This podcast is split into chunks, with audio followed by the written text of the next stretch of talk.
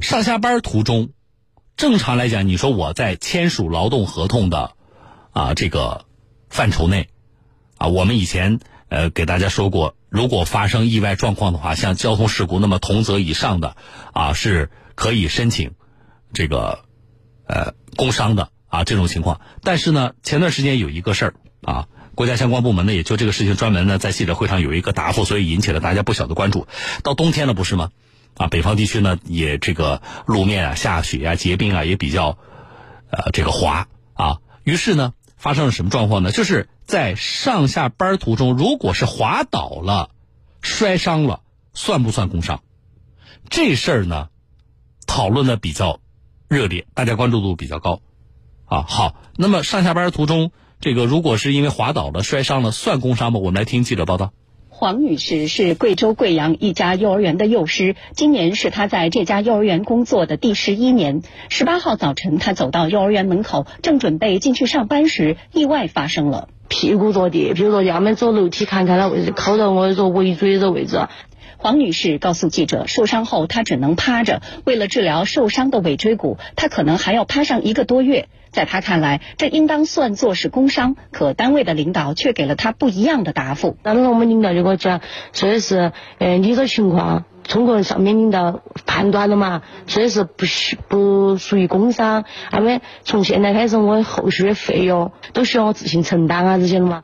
更让黄女士担心的是病假期间的工资问题。为此，记者咨询了律师。如果从工伤保险条例里面，呃，去比照的话，我工伤保险条例只认定了在上下班途中合理的限度内，因为交通事故或者是乘坐这个火车、渡轮、客车等等引起的这个事故，呃，导致自己受伤的情况下，才会认定为工伤。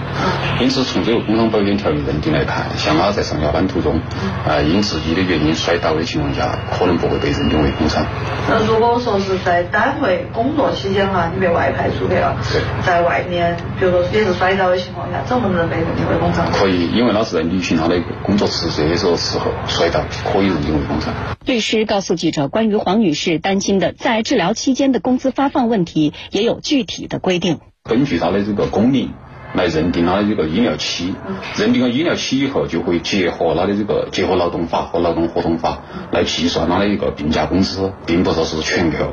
呃，比如说你上班五年以内呢，那么你可能有三个月的这个医疗期；十年以上呢，那么你的医疗期是可能达到这个十二个月。医疗期内工资是你本人工资的百分之七十。好了啊，这个个案呢，律师也说了，说这种情况呢，你认定工伤的话，可能是。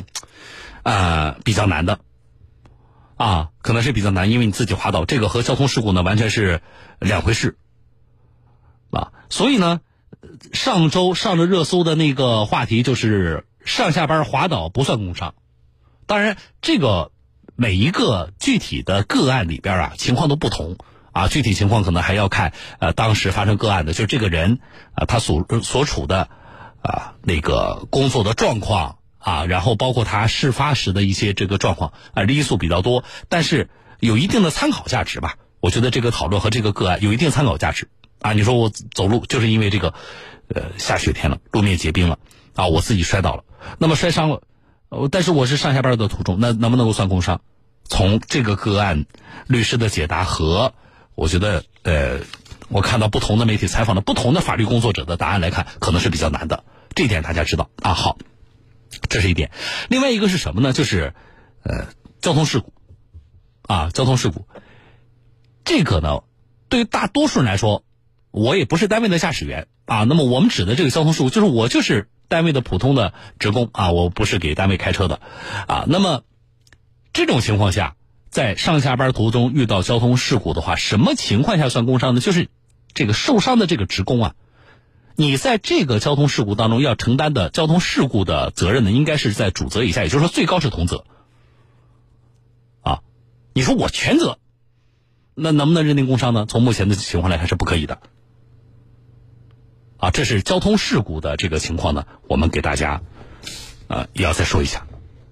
啊，好了，啊，微信上很多的听众朋友呢也咨询了，就是刚才其实报道最后提到的。